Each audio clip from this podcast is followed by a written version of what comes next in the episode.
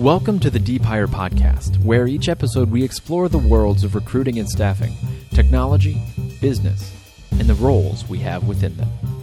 Hello, everybody. Today I am joined by David Florence. David Florence is one of my most valued guests. He has had such a varied and multifaceted career where he's found success in multiple different avenues, and I'm really glad that he came on our podcast today, and I enjoyed this conversation very much.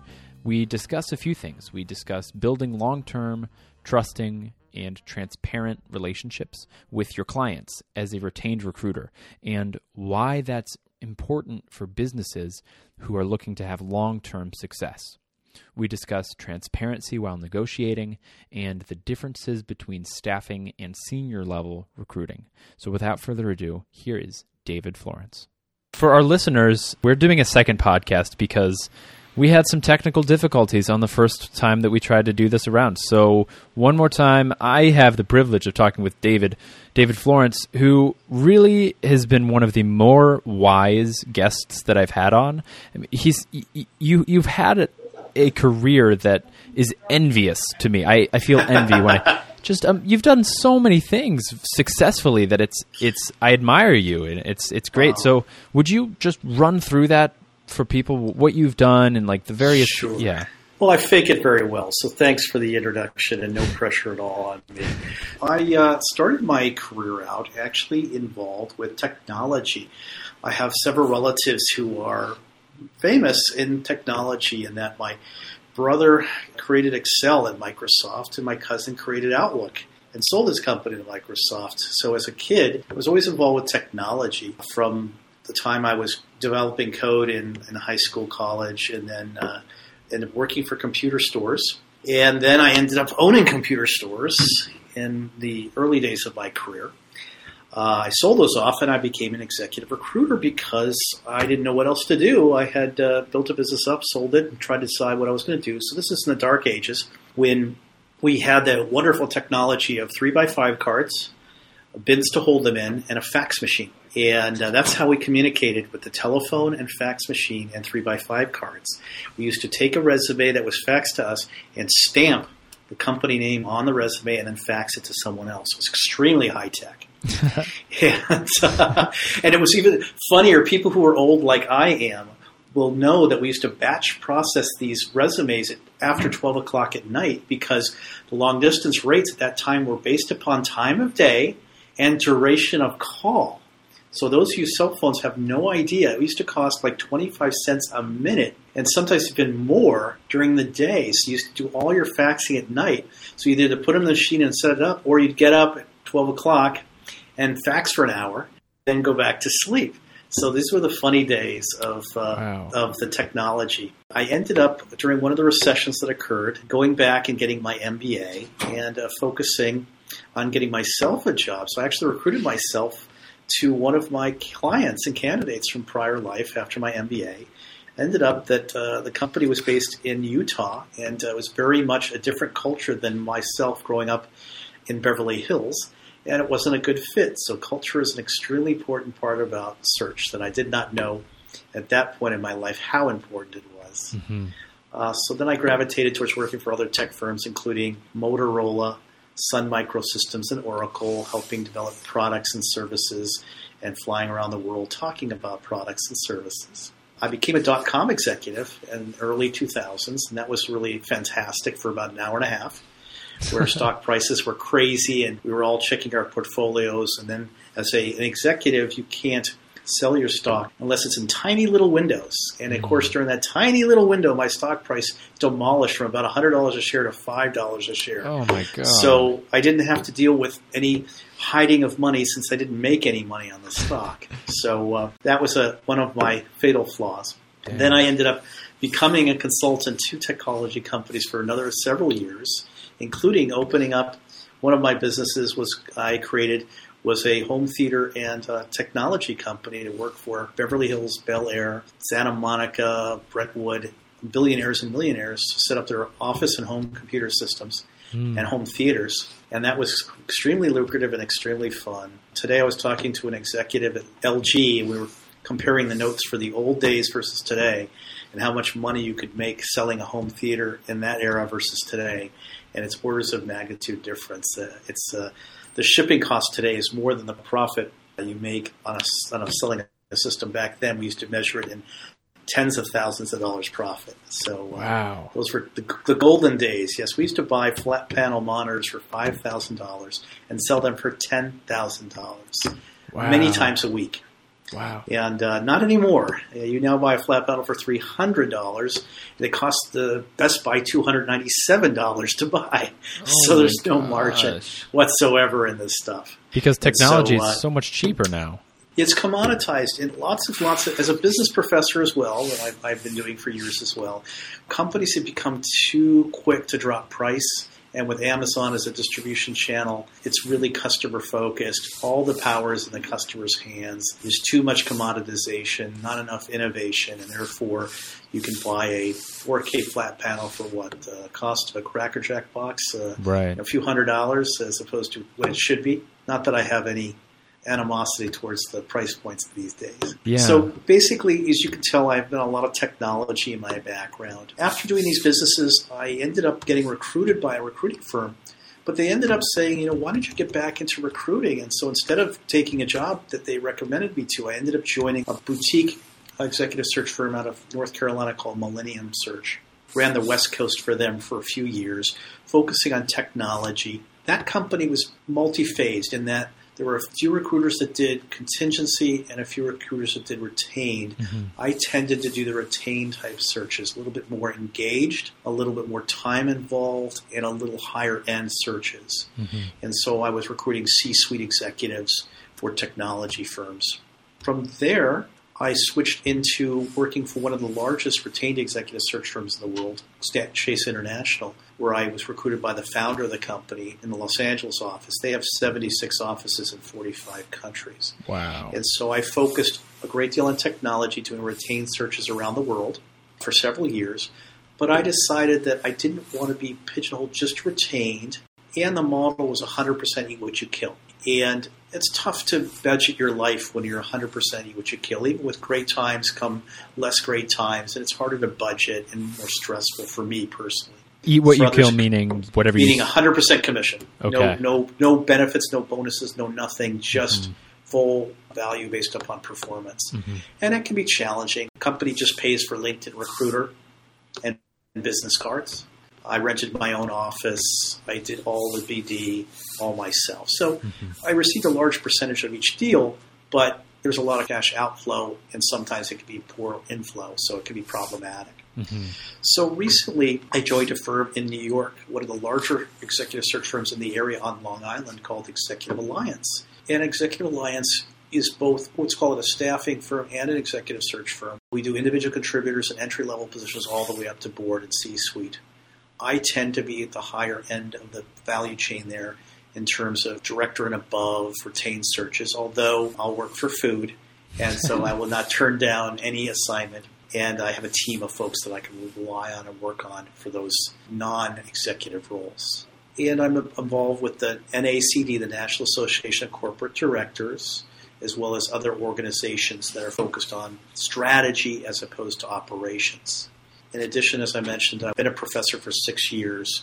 Now that I've moved to New York, I'm going to be re-engaging in academia. But I've taught at the graduate level at such schools as USC, UC Santa Barbara, Pepperdine University, Cal State Northridge, teaching some strategy, new venture management, and a myriad of marketing courses, including market research, data analytics, branding, intro to marketing, and advanced marketing classes like consumer behavior and applications of marketing. So that gives me a fairly unique perspective as a recruiter. Mm-hmm. I've done my undergraduate math and psychology, my PhD work in engineering, and my MBA. And so I'm a little different than a typical recruiter based upon my academic and business focus.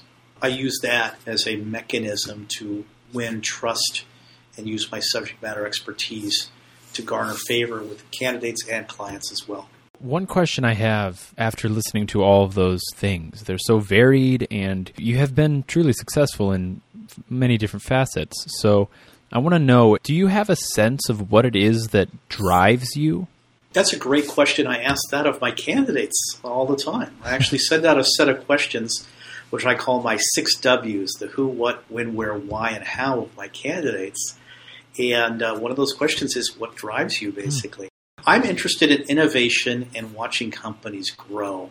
And so I'm more interested in multifaceted searches. The more interesting and senior level, the more I get excited about it, hence the love of board and retained executive searches. My desire is to actually help a company grow and blossom and increase sales, increase value, and increase innovation. And so I use human capital as one of the linchpins to deliver that to clients. Mm-hmm. So it's a little different than staffing. The way I see staffing is you're generally doing either round peg, round hole, or square peg, square hole of not necessarily commoditized, but people that aren't necessarily key producers or key linchpins of the organization. Mm-hmm. There's nothing wrong with that. It's just more commoditized.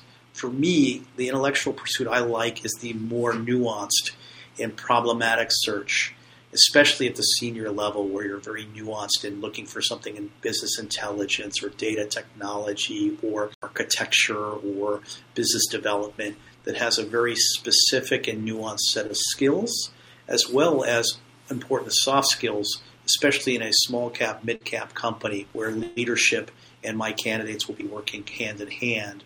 And therefore, such things as vision, value, mission, and integrity are integral into the decision-making to bring on an individual. Yeah, that sounds so genuinely interesting to be a part of the process of hiring somebody with. You have to just pay attention to so many different things.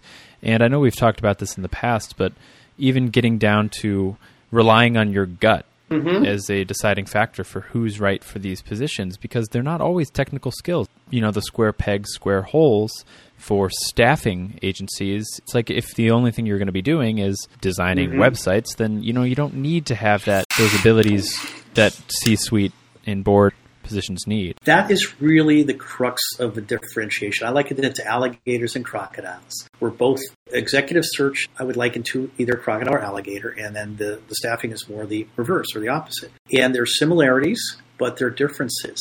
When you're looking for a web developer or a salesperson or an engineer, there are specific sets of hard skills. Of course, you want someone who can interact with the organization and not going to swear when they're on-prem or wear pajamas to work. But in lieu of that, it's really the hard skills that are the key contributor to the job. As you move up the value chain of an organization towards the board and the C-suite, it's lesser the hard skills and much more the soft skills. Mm-hmm.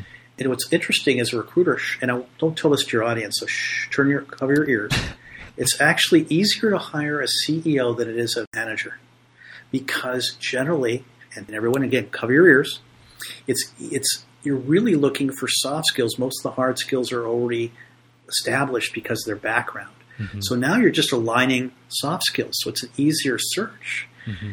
What's funny is the mid-manager level searches are the difficult ones, like director and sometimes AVPs, because you have to do both hard skills and soft skills. So you're almost doing two searches at once. Right, right. And another secret is we charge way too much for senior level executive hiring. So you can make, in the hundreds of thousands of dollars for fee, mm-hmm. and that's basically should be criminal, but I'll take that money. Yeah. So it's usually an easy search. It's much more fun. And you end up spending much more of the time chatting and learning about their vision, values, and style mm-hmm. than you do about what they've done in their technical prowess. Right. And so, as I said, it's much more fun. I've interviewed senior-level candidates for hours at a time while we're watching a football game. We're just shooting the breeze for hours, mm-hmm. just talking about their vision and goals and aspiration and family life, because all of that is consequential to making a move physically or materially in terms of a job change. Yeah. And I don't think many recruiters would think that would be a normal thing to spend 3 hours shooting the breeze during a football game when you're looking for a project manager. And so it's just a very different style of search. It's a very attractive style from the way you've described it. It can be. It can be very challenging, of course, because it takes a lot of energy. And by the time you groom the individual, and if there's a either an offer not made or an offer made and rescinded or not accepted, it's a lot of energy. So it's very few people make it to the end of that search, because there may be 5 people who have the capability in the world mm-hmm. that would match the need, as opposed to a commoditized position. Mm-hmm. So you spend a lot of time interviewing, discussing, evaluating, and debating the value of the individual. Plus, many times it's a committee or a board or something that's evaluating, so you get a lot of stakeholders in the decision. Now, the beauty of retained search, of course, is that you get paid regardless of outcome. And so there are, just for those who do not know, there are 3 types of retained searches. There's one that what I consider a true retained search, and that's one where you're paid regardless of outcome. Typically, you're paid 1/3 of your fee up front on day 0, 1/3 of the fee on day 30, and 1/3 of the fee on day 60, regardless of outcome. Then there's another model of retained search where you're paid on percentage of completion, or a task-based model where you get fee at the beginning, 1/3 of the fee at the beginning, 1/3 of the fee based upon some level of performance, like submitting 5 quality candidates or something along those lines, and then paid upon the completion of the search. And there's hybrids, or what we call contingency or contained searches, where hybrids of those type of things. Mm-hmm. But a true retained executive search is you're paid regardless of outcome. And firms like we call the Shrek firms, Spencer Stuart, Heidrick & Struggles, Egon Zehnder, Russell Reynolds, and Korn Ferry, hence Shrek, generally are great at getting the search, but they don't always have to perform, and they're still paid. Mm-hmm. In addition, many of these firms charge an administrative fee of 10 to 20% of the fee, as well as all incidentals. So it becomes an extremely lucrative model. And so we joke that these firms are great at getting the search. And many times, like a law firm, the partner will come out and work with a client, bring it back to the office, and then the junior fresh out will work on the search. And so many a time you get the cufflinks and cigar guy coming out, and then you're dealing with the tennis shoe and flip-flops person on the back end, not understanding or realizing that that's gone off to a junior associate. Right. So that's the little-known secret of lots of retained search firms. Well, that's one way to do it. It's less work for more money. So if people are looking for that, Well, it's interesting. When in retained search, the candidate is not important. It's the client that is important. So it's all biz dev all the time. The search is almost a kind of necessary evil to many search firms. I don't agree with that philosophy myself, but many of the search firms, it's all business development. Just get the deal, and then we'll either hire someone to find it, outsource it, whatever, to get the candidates. Mm-hmm. The candidates are widgets. To me, is a professional human capital consultant, and I use the term consultant, is that it's a marriage between the client, the candidate. It should be a two-way solution of win-win, and it's a three-dimensional puzzle to align those things. And so I look at it a little differently than others. Well, I think that's a good way of looking at it, and a good analogy that I feel like applies to good recruiters, and in your situation, good retained recruiters, is you guys are negotiators between two Correct. Separate parties. So I want to dive into that. What are some of the pillars of successful negotiation from your point of view? I think transparency is a key. So I think that there are 3 key components to great recruiting, at least in my mind. Being transparent, or what I call truthful, and then having subject matter expertise, knowledge, and wisdom. So that when you align on both hard skills and soft skills, then you move to dollar negotiation, title negotiation, and many times KPI or performance evaluation as part of the onboarding process or part of the contractual component of an executive. Because a lot of the income is not necessarily cash flow, straight compensation. It's based upon performance, either bonus, commission, or equity. And so therefore, it's very incumbent upon the recruiter to act as a true consultant and negotiate through the process and be a true mitigator between the two sources so that you're acting as kind of an agent, as in a real estate transaction, an agent for both parties, and you have a fiduciary responsibility to both. Yeah. Clearly, the payment is made by the client, so you're ultimately, at the end of the day, that's your fiduciary responsibility. But in order to keep high quality and some level of professionalism, you do have to have some fiduciary responsibility to the candidate as well. Definitely. I could really see, if I am a company that is going to be around for a long time and there's going to be ebbs and flows of the types of roles that I need fit, and the culture might shift, and so the C-suite positions might need to change, like with their values and how they align with the vision of my company. I could really see, taking a long-term perspective, the importance of having one company that I go to for all of my candidates. And that's why when you said that it matters more so the recruiter to client relationship, that's why it makes so much sense. It's like, you are my trusted recruiter. Partner. Yeah. We're a partner. A really good recruiter is a partner.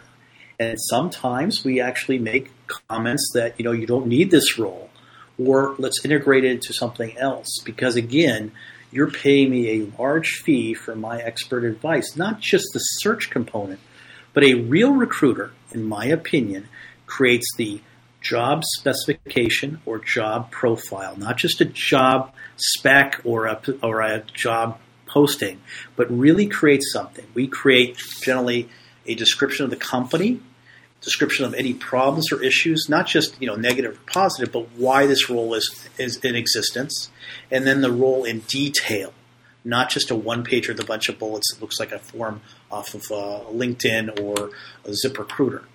So that's part of the construction, is sitting down with the firm, talking through the needs assessment, why the position's open, how is this going to work, as I like to call it, my 6 W's, the who, what, when, where, why, and how. We tell a story. We get buy-in on that story from the decision makers and all the stakeholders of the position. Then we go out to the marketplace. What I tend to do is do what I call a benchmark set of candidates. So I may either speak to those candidates. They may be prior candidates I've worked with in my ATS, ones that I find through research, and I show them to the clients with what I generally do is I create a one-pager for each candidate, generally with a picture, although some companies don't want a picture for bias, with what the real advantages of the candidate are, what the wins are, why are they interesting, why are they important, what do they do, their educational background, some construct of their compensation desires, and put those 5 of those together in a benchmark set.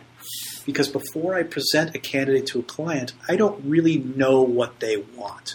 We've talked for hours, we've created documents, but until I get feedback on a real person, it's all abstract. So that 5 candidates, could be 10, but generally around 5, gives me feedback. I ask what you like, didn't like, and what you don't see. And from there, I can now really tune my focus on search to the next set of real candidates. And many a time I'm lucky or fortuitous, and one of the benchmark candidates I provided is actually either a finalist or a hired employee. So sometimes I've been very lucky. But it's an experiment. It's a process. It is not a simple, to me, it's throwing resumes against the wall and hoping something sticks. Definitely. I want to close with some questions that I have been inspired from the Tim Ferriss show. I recently downloaded one of his books, and he's a very successful podcast interviewer. And they're off topic of recruiting and staffing, but I think they'll be rapid fire. They'll be pretty light. So I'm going to ask 2 questions, and the first one is: what purchase of $100 or less has most positively impacted your life in the last 6 months? What purchase less than $100? Well, I am an audiophile and technology geek, so probably one of my myriads of headphones that allows me to enjoy myself on the way to work or on the way walking, something along those lines, so it relaxes me. Or I could actually say, you know what, I'll say it, one of my Amazon appliances, which is similar. Yeah. So Amazon, let's call it at under $100 on discount, the Amazon Echo Show 8. Okay. Yeah. Do you use that for shopping needs or music or notes? Yes. Nice. Yeah. They're amazingly useful. My roommate has a Google Home, and mm-hmm. genuinely impressive its ability to answer exactly the questions that you ask it. Well, I am such a nerd that I have Google Home and Echo in each of my rooms. Wow. Both. Yeah. Wow. A smart home. Are you? It truly is. Nice. That's my front door, my videos, my everything is tied into the both Echo and Google. That's cool. Smart homes are real cool, and they're just going to keep getting cooler. So the future is going to be pretty exciting, I think. Mm-hmm. All right. And last question is: what book have you given most as a gift to other people throughout your lifetime? That's a great question. I'm going to probably turn it around and say it's for students. It will be a marketing textbook or something like "Who Moved My Cheese" or "The 7 Habits of Highly Successful People" mm-hmm. or Kotler's marketing textbook. Those are probably the three.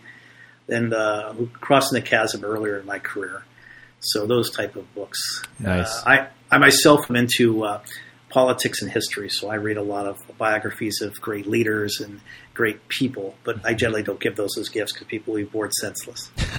Have you always been that way? I'm a nerd through and through. Thank you, everybody, for tuning into another Deep Hire podcast. We hope you enjoyed it. As always, if you or anybody else on your team thinks that you might be a good fit as a guest on our podcast, feel free to reach out on deephire.com. Have a great day. We love you. Love Matt and the Deep Hire team.